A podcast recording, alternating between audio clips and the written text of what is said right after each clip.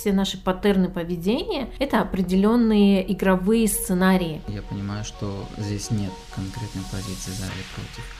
Что такое интернет и виртуальные игры? Вообще интернет это инструмент. Мне кажется, что вот с поколениями традиционные уличные игры, они у нас просто растерялись. Во что мы играем? Сколько мы играем? И в каком возрасте мы играем? Друзья, всем привет! Это подкаст для родителей «Мама сказала». Территория, свободная от осуждений, оценок и ярлыков. Открывая сезон, который называется «Мама Мия», я, Насиба Хонаминова, приглашаю своих гостей разобраться в тонкостях материнства и отцовства в эпоху навязанных шаблонов правильного родительства. Хотя, что есть правильное или неправильно в этом изменяющемся мире. Мои гости Тимур Бандишоев, многодетный папа, и Фируза Мирзоева, психолог. Вместе с Тимуром и Фирузой мы проговорим вопросы о значении игры в нашей жизни и в родительско-детских взаимоотношениях, а еще о роли отца в воспитании детей через игру. Вспомним наше светлое советское детство, наполненное шумными и командными играми, и перенесемся в нынешнее время. Попробуем ответить на актуальный вопрос современных родителей. Почему мой ребенок зависает онлайн-играх? И постараемся разобраться, так ли уж они плохи, эти современные игры и гаджеты, как кажутся со стороны. Здравствуйте, Тимур и Фируза. Здравствуйте. Здравствуйте. Друзья, оказывается, в русском языке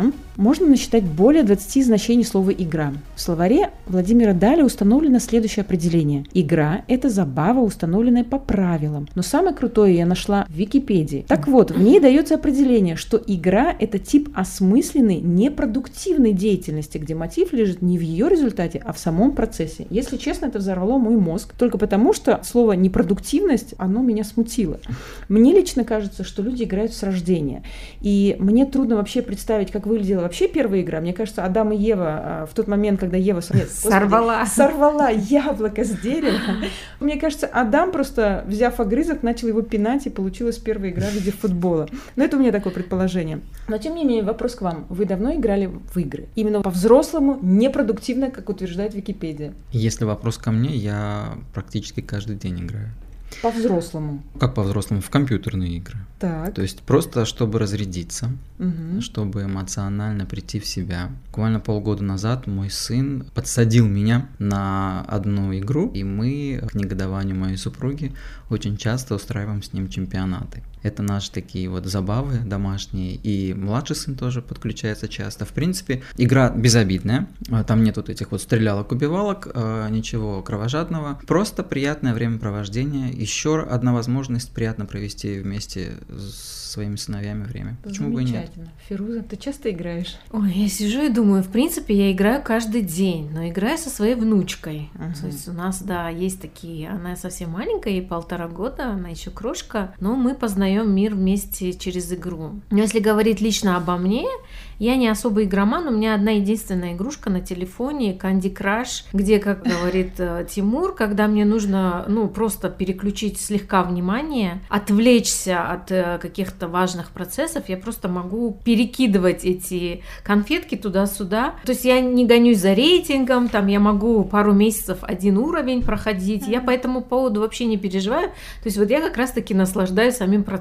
Задача немножко отвлечь свое внимание, и все. Интересно но я тоже так вот, если о себе, то получается, я иногда подвисаю, да, в телефонных играх и развлекаюсь. А так, чтобы, конечно, в тяжелые компьютерные игры, нет, это вот точно не для меня. По крайней мере, даже пассианс не раскладываю, хотя раньше я это очень любила. Но тем не менее, вот в наш динамичный современный век большинством людей игра воспринимается как нечто несерьезное, да, и второстепенное в жизни человека. Но между тем, если присмотреться внимательно к этому феномену, то можно обнаружить, что игра понятие более древнее, чем, например, культура. По сути, игра, она принадлежит не только людям, но и всему животному миру. И играют ведь и птицы, и животные, те же самые канарейки в клеточках, да, наши кошки играют сами с собой со своим хвостом. И в то же время в педагогической практике игра с успехом используется как метод обучения. И в данном случае, помимо развлекательной функции, игра является эффективным способом отдыха, как, в принципе, мы сегодня пришли к выводу. И способна, наверное, перевести в терапию, да, Фирус? Да, игротерапия есть такое направление в арт-терапии. Почему нас именно у людей возникло такое обособленное отношение к игре? Что это нами движет? Желание оторваться от реальности или желание все-таки... Ну, мы же не ставим задачу обучаться во время игры. Наверное, подсознательно мы просто играем. Ты сейчас говоришь уже про взрослых людей? И про взрослых в том числе. Потому что все, что касается детского периода и игры в детском периоде, это немного другой контекст. Угу. Потому что когда мы во взрослом возрасте играем уже какие-то игры, это немного уже по-другому. Хотя если смотреть по направлению психологии, психологическому транзактному анализу и его знаменитого автора Эрика Берна, который написал как раз-таки книгу, которая так и называется «Игры, в которые играют люди, люди, которые играют в игры». Мы практически всю жизнь, все наши паттерны поведения – это определенные игровые сценарии. А если мы говорим про детей, там немного другой контекст, потому что ребенок через игру, через эффект научения, то есть до 7 лет ребенок учится через какие-то модели поведения. Он еще не, его мозг еще не готов воспринимать информацию в обучающем контексте. Mm-hmm. Там есть определенные физиологические процессы, которые почему говорят, что ребенка надо в школу в 7 лет отдавать. К 7 годам он уже готов к обучению. До 7 лет ребенок всю информацию от мира получает через научение, через модели поведения, которые он видит вокруг себя. А самая идеальная модель, которую мы можем ребенку дать для того, чтобы он научился чему-то хорошему, полезному, интересному, и при этом его не заставляя в этом возрасте, как ты сама понимаешь, когда у тебя да, были маленькие да. дети, да, я думаю, что Тимур согласится, что с маленькими детьми договориться, да, там, пять минут, чтобы даже элементарно посидели, не вариант. Но когда мы это через игру делаем, они к этому лучше и легче относятся, и информация намного легче поступает, скажем так, до них. Ну, наверное, поэтому и взрослая да, игра, особенно вот команднообразующие игры, сейчас это принято, тимбилдинги, по сути, это игровая Мафия. площадка для взрослых, да. Да, да, да. По сути, сейчас все игрушки, в которые играют, если мы посмотрим через всемирную паутину в игры, которые играют, колоссальное количество. Вообще рынок, э, я не знаю, сейчас немножко, может быть, в другую степь ухожу, но рынок видеоигр в 2019 году освоил 150 миллиардов долларов. То есть, представляете, вот да? Сейчас одно из направлений очень, э, скажем так, популярное для разработчиков – это создание видеоигр. Там, где хорошие деньги платят. А у меня есть такой уникальный случай из жизни. А, у меня четверо детей, и старшей девочке сейчас уже 14 лет. Когда ей было 4 годика, она на тот момент уже знала алфавит, но не умела читать. И вот, значит, ноутбук мы приобрели, и компьютерные игры тогда вот были очень популярны. И я купил диск. В этом диске было несколько игр, и одна из них была...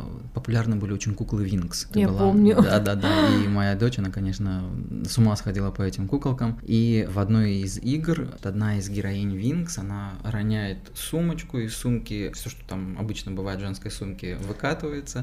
Вот, и это... гаечный ключ. И эта героиня, она дает задание. Найди мне срочно, значит, губную помаду, например, или браслет. Каждое задание, оно написано. То есть ребенок должен прочитать, что ей нужно найти, и потом кликнуть на этот предмет. Чем быстрее, соответственно, тем больше шансов выиграть. А я был очень занят. Она меня спрашивает, пап, что она просит? Я читаю, говорю, губная помада. Она кликает дальше. А сейчас что просит? Я говорю, браслет. А сейчас?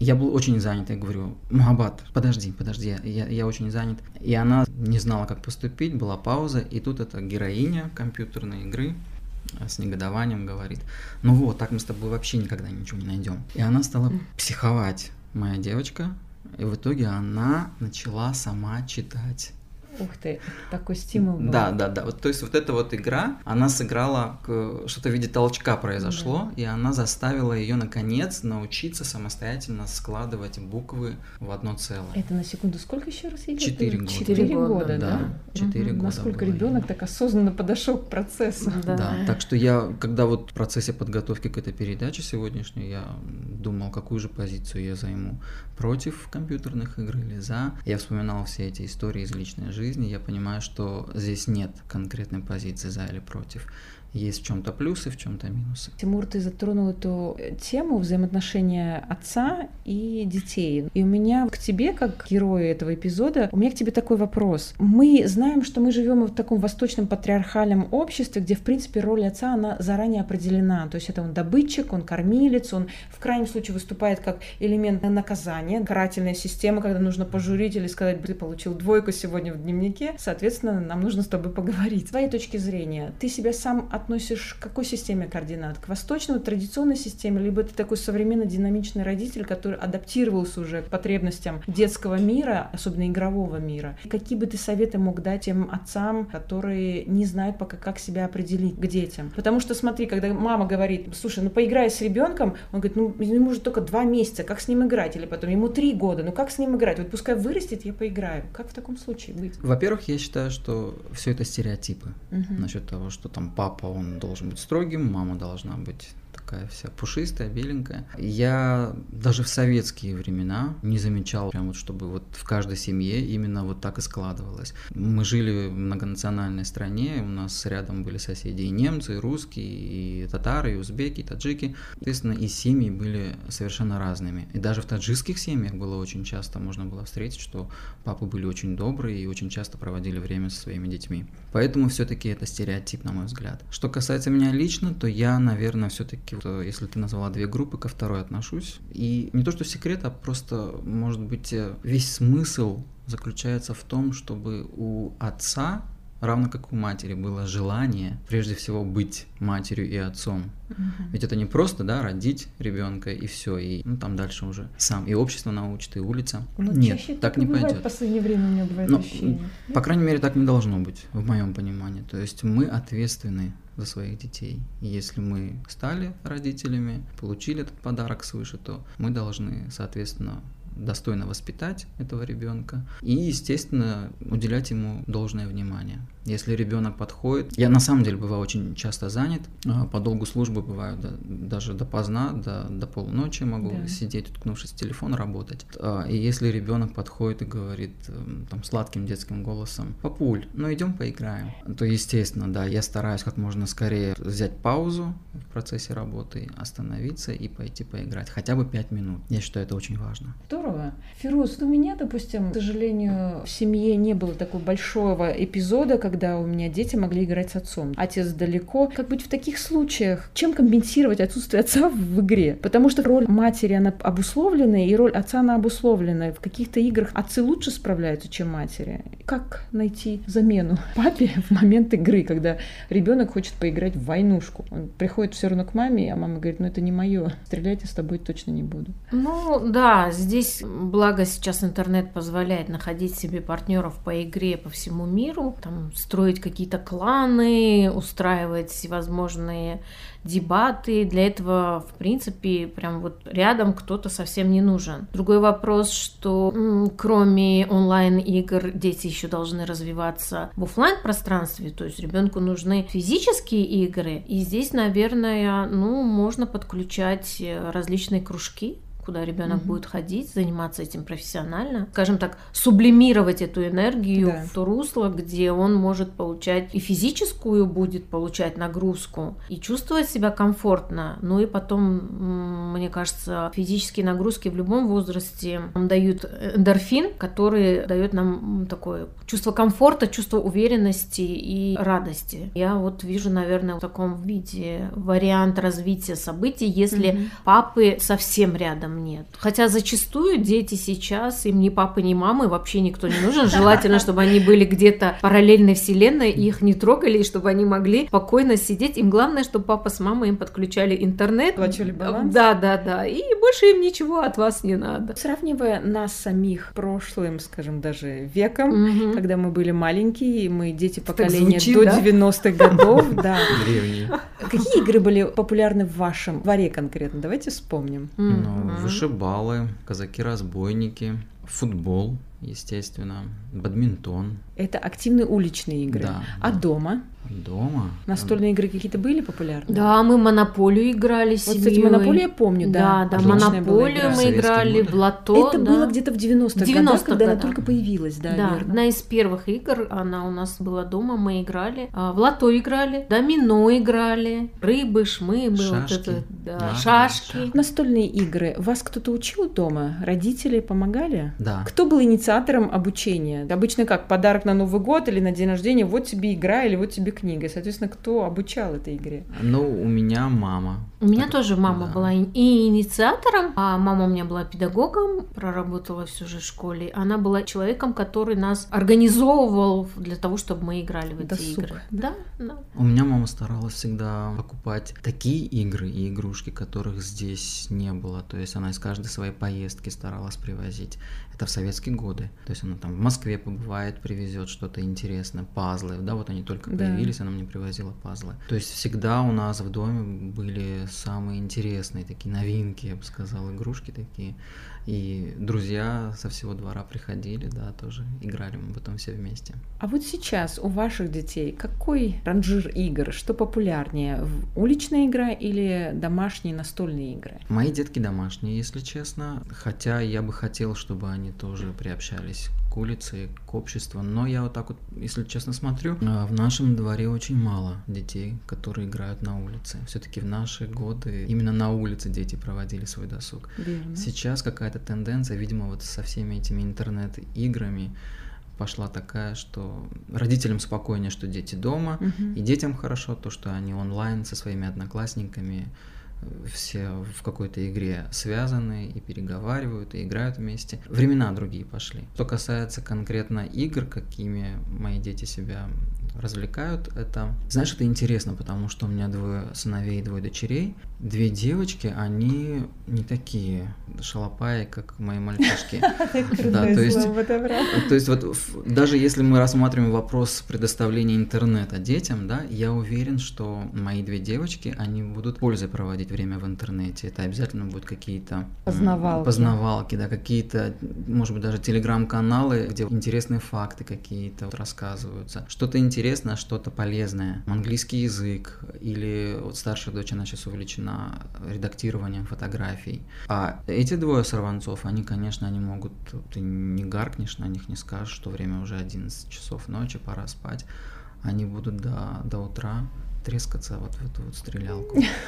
Ну, про стрелялки, да, у меня точно так же. У нас PlayStation и стрелялки одни из популярных игр, да. Но, тем не менее, ходилки. Я, кстати, на днях зависла сама на игре, у которой есть у сына. Я обнаружила, он скачивает а, с интернета на PlayStation. Была игра в гонке, в машинке. Мне она так понравилась, что я решила поиграть. Но я поняла, что я не ориентируюсь в виртуальном пространстве. То есть мои пальцы абсолютно не отрабатывали те движения, которые машина должна отрабатывать. За рулем меня посади на улицу, я проеду так, как надо надо, ровненько по миллиметру. Но здесь, то есть я поняла, что я не виртуал. Я не человек онлайн-пространства, где можно играть вот в такие вот виртуальные игры. А все-таки виртуальные игры зло или добро, Фируз? О, это у тебя сейчас риторический вопрос. На да, самом деле, обычно. да, на него нет абсолютно четкого ответа, потому что, опять-таки, что такое интернет и виртуальные игры? Вообще интернет это инструмент, правильно? Угу.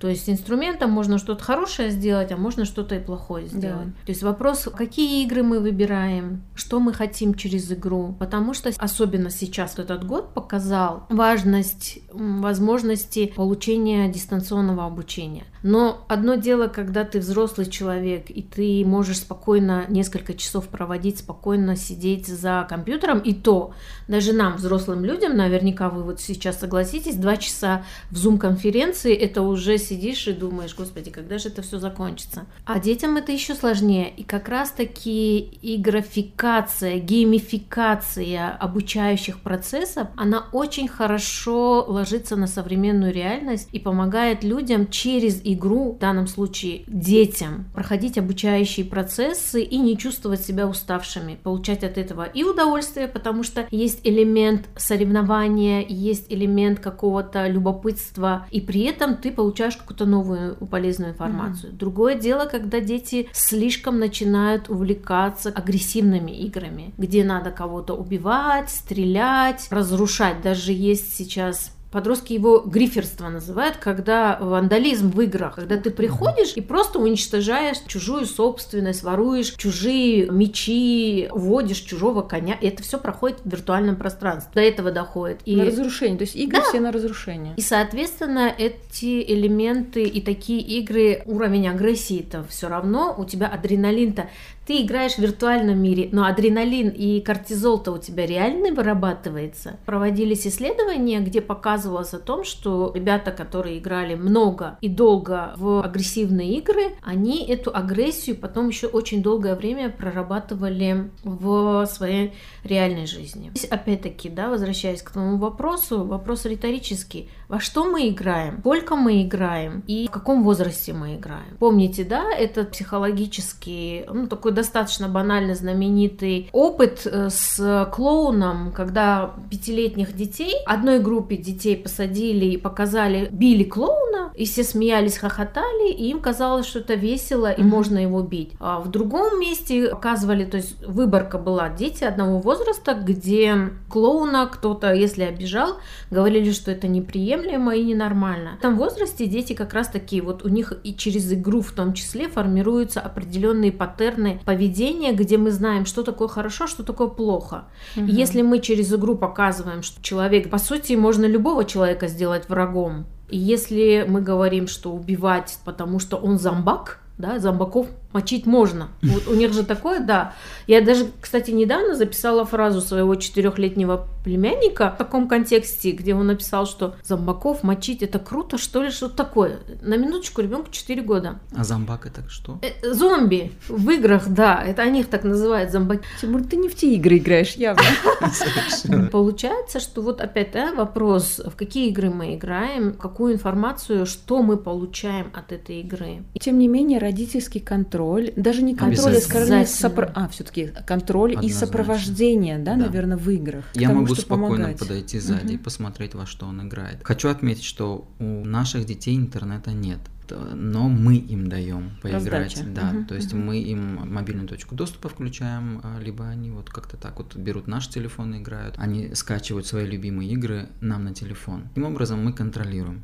Я могу подойти сзади посмотреть спокойно, во что он играет. И я сейчас говорю о старшем сыне. Младший, он пока еще его можно так вот и не контролировать в этом плане, он, ему 6 лет. Но именно вот эти игры мне позволяют следить за его обучением, за его учебой. Что я имею в виду? Я ему говорю, я тебе дам играть на час, на два, но сначала мы сделаем уроки. Как он стимул. быстро, мотивация. Да, да. да, мотивация, верно. Он быстро бежит, приносит мне дневник, заполняет его, мы вместе делаем уроки, все шесть уроков там или сколько у него, складывает сумку, говорю, а теперь играй, час-два тебе, пока мы не ляжем спать. В принципе, я считаю, это нормально пока. Меня вызывают опасения летние периоды, каникулярные, когда дети высыпают толпой на улицу, когда дети начинают просто орать на улице причем благим матом иногда. Они бегают, они орут, и я понимаю, если дети не играют коллективные игры с определенными правилами, это игры без правил, это беготня, суетня, но абсолютно нет логической взаимосвязи э, между началом и итоговым результатом. Те же самые казаки-разбойники, которые мы играли, была цель и задача пленить потенциального своего соперника и первым добежать, достучаться до своей базы. Угу. Или те же самые игры с мячом. Конечно, ор это хорошо, беготня это хорошо, но тем не менее должен же быть какой-то смысл в игре. Фирус Ксюш, это у меня такое предвзятое мнение ко всем детям и к родителям в том числе. Я не знаю, но у меня, по крайней мере, дети во дворе, те, которые дворовые ребята, угу. они играют в футбол, причем прямо у меня под, ок под окнами. Иногда мне это... Я понимаю, что они дети, и бедным им играть просто больше негде, но когда у меня лето, в нашем городе всегда летом очень пыльно, и я их прошу в другом месте поиграть. Но они играют в футбол. Хотя они бегают, они играют, и мне смешно, когда они переделали вот исходное выражение «а по золотушке» они кричат, «а по золотушке». Я первое время не могла понять, что же за «а по золотушке». А потом я вспомнила, это же наше слово «а по знатушке» перепрятушки. То есть они потеряли первоисточник, осталось только какой-то отголосок, и они играют прятки, но у них «а по золотушке». Я, честно говоря, как ты говоришь, брауновские э, молекулы в своем дворе не наблюдаю, поэтому ничего не могу по этому поводу Круто, сказать. повезло. Да. У нас тоже, у нас тоже только футбол играют. Мне кажется, что вот с поколениями традиционные уличные игры, они у нас просто растерялись. Из всего огромного количества уличных игр, да, из всего того разнообразия, которое у нас было в нашем детстве, сейчас, к сожалению, ничего этого не осталось. Возможно, вот э, вышибалы, прятки, казаки-разбойники, там, угу. я помню, тише едешь, дальше будешь, да. кис-кис, мяу-мяу, да, там какой цвет, я помню, вот из детства. Точно. Битки, по-моему, да, девочки любили играть. Глухой телефон Глухой мы телефон, играли. да. Садились на лавочку. Очень много же было игр. Сейчас вот этого всего нет. Мои дети об этом даже не знают. Мы дома в прятки, кстати, играем. В крайний раз это было... Результат был, конечно, плачевный. Да, я... у меня было несколько травм.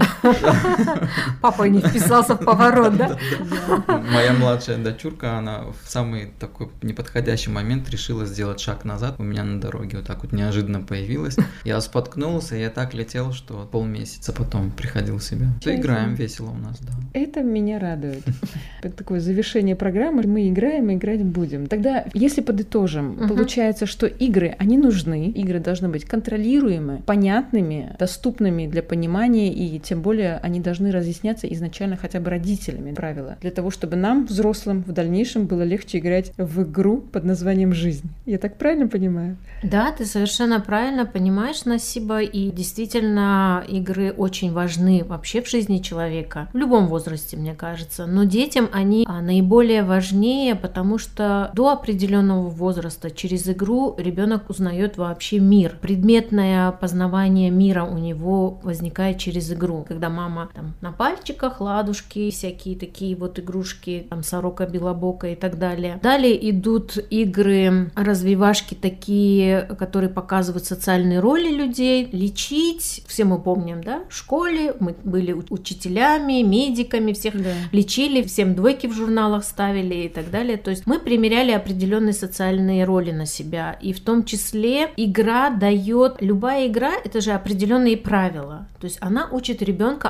определенным правилам. Она ребенка социализирует. Ребенок становится таким образом социальным субъектом. И как ты правильно заметила, родители до определенного возраста должны обязательно участвовать в этих играх, помогать ребенку своему в этих играх. В какой-то период, когда ребенок уже уходит в более взрослые такие игры, как в виртуальные игры, игры на гаджетах, здесь, конечно, обязательно нужен контроль и мониторинг. Особенно если это происходит в интернете, с подключением интернета. И вот сейчас как раз-таки вспомнила МКБ-11, которая выйдет в январе 22 года. Там игровая зависимость, в том числе в интернете, она включена уже в контекст аддиктивного поведения, то есть зависимое поведение. И прям прописаны, по каким признакам мы диагностируем и ставим диагноз, что действительно у человека или у ребенка аддиктивное поведение, да, зависимость от игромании. Было несколько таких очень печальных случаев, когда ребята, они сидели по несколько суток, не вылезали из онлайн-игры, просто умирали за компьютером. Исходя из этого, мы можем сказать, что да, такое тоже бывает. Но это не значит, что всех детей нужно ограждать от интернет-игр, потому что в них очень много действительно есть и полезного. Опять-таки, еще раз повторюсь, контроль, мониторинг, видеть и смотреть, чем занимается твой ребенок, какие он игры играет. Не отпускать это на самотек, потому что очень часто родители заблуждаются, когда они думают, что, а, ну вот он же у меня под присмотром, вот он тут сидит, и у него телефон в руке. Но ты же не знаешь, что происходит по ту сторону экрана, чем твой ребенок занимается. Ты только видишь ребенка и все. И очень важно еще видеть, что он там внутри делает с этим гаджетом и в этой мировой паутине. Тимур, и у тебя сейчас есть возможность обратиться к самому себе, буквально, не знаю, ну 30 лет назад, когда ты был малышом, Мгм. Условно. Какую бы ты игру посоветовал сам себе играть? Когда я был маленьким, Да, сейчас со своего опыта, с возраста, понимания того, что есть уже и онлайн-игры. Нет, ты знаешь, я все-таки считаю, что наше детство, оно было намного счастливее. Наши игры были намного интереснее, намного лучше. Мы контактировали все-таки, мы были вот в этом самом социуме. Я бы ни, ни на что не променял мои игры. Те игры, в которые я играл, и бадминтон, я помню, мы соревнования целые устраивали во дворе. Было очень весело, было здорово. Нас родители, они сумерки уже, уже ночь, этот валанчик уже даже не видно, а мы все равно играем, да. Родители Дай уже бог ветер. Да, да, да. Родители уже зовут всех нас по очереди, выходят со своих калиток, поэтому это было здорово, конечно. Но помнил, что я вот хотел еще сказать. Мои дети, они а, любят еще такие, знаешь, мною придуманные игры. Так. То есть у нас вот есть несколько игр, которые, когда, например, свет включают, да, допустим, или когда мы идем в садик, я веду их Да. а, от дома до садика. У нас есть время, чтобы просто молча мы не шли. Я, значит, начинаю им устраивать соревнования. Что-то вроде игры, почему бы и нет, да? Я задаю вопросы. Я знаю, что неделю назад они проходили, допустим, тему 12 месяцев. У меня близнецы, девочка-мальчик, и я задаю вопрос. Говорю, так, теперь тебе вопрос. Первый месяц весны. Соответственно, кто больше отгадывает, тот выигрывает. Когда, естественно, девочка, она по развитию всегда опережает Да. мальчика, и у нас семья не исключение. Мой, когда значит, проигрывает, он начинает психовать. И тут вдруг, когда чисто случайно девочка прои- начинает проигрывать, неправильно отвечает, буквально на один балл он начинает выигрывать, там радости не- нет конца. Ну. Вот. Или угадай мелодию, допустим, да, мы можем вот сидеть и играть. Вот Мои дети, они любят эти игры интеллектуальные, поэтому вот это вот соревновательный момент. Со старшими я могу в столице, допустим, спрашивать государство. Не города, да? Нет, именно вот по географии. Мгм. Я их гоняю. Или на английском мы начинаем общаться. То есть вот такие соревнования, брейнсторминги такие вот интеллектуальные, я, я люблю им устраивать. И они это любят. Замечательно. Спасибо большое, Тимур и Фируза, за беседу, за интересную игровую историю. Готовясь к этому эпизоду, я нашла выдержки из работы голландского философа Йохана Хёзинга, который в 1938 году написал удивительный трактат «Homo Ludens» – «Человек играющий». Оказывается, всесторонне исследуя игру как феномен, Хёзинга пришел к мысли, что игра – это культурно-историческая универсалия, из которой родились различные формы нашей действительности – право и порядок, общение и ремесло, искусство и наука. И по мнению автора, игра дополняет и украшает нашу жизнь. Именно поэтому она необходима каждому человеку, вне зависимости от пола и возраста. Поэтому не забывайте играть, дорогие слушатели, и пусть чаще ваши уши слышат важный детский запрос к нам, родителям. Поиграй со мной, как ты отметил, Тимур. Это был подкаст «Мама сказала», и я на Бахон Аминова прощаюсь с Тимуром Бадишоем и Фирузой Мирзоевой, гостями эпизода «Поиграй со мной». Слушайте нас, делитесь своим мнением и задавайте вопросы, и, возможно, именно вы станете новым героем подкаста «Мама сказала».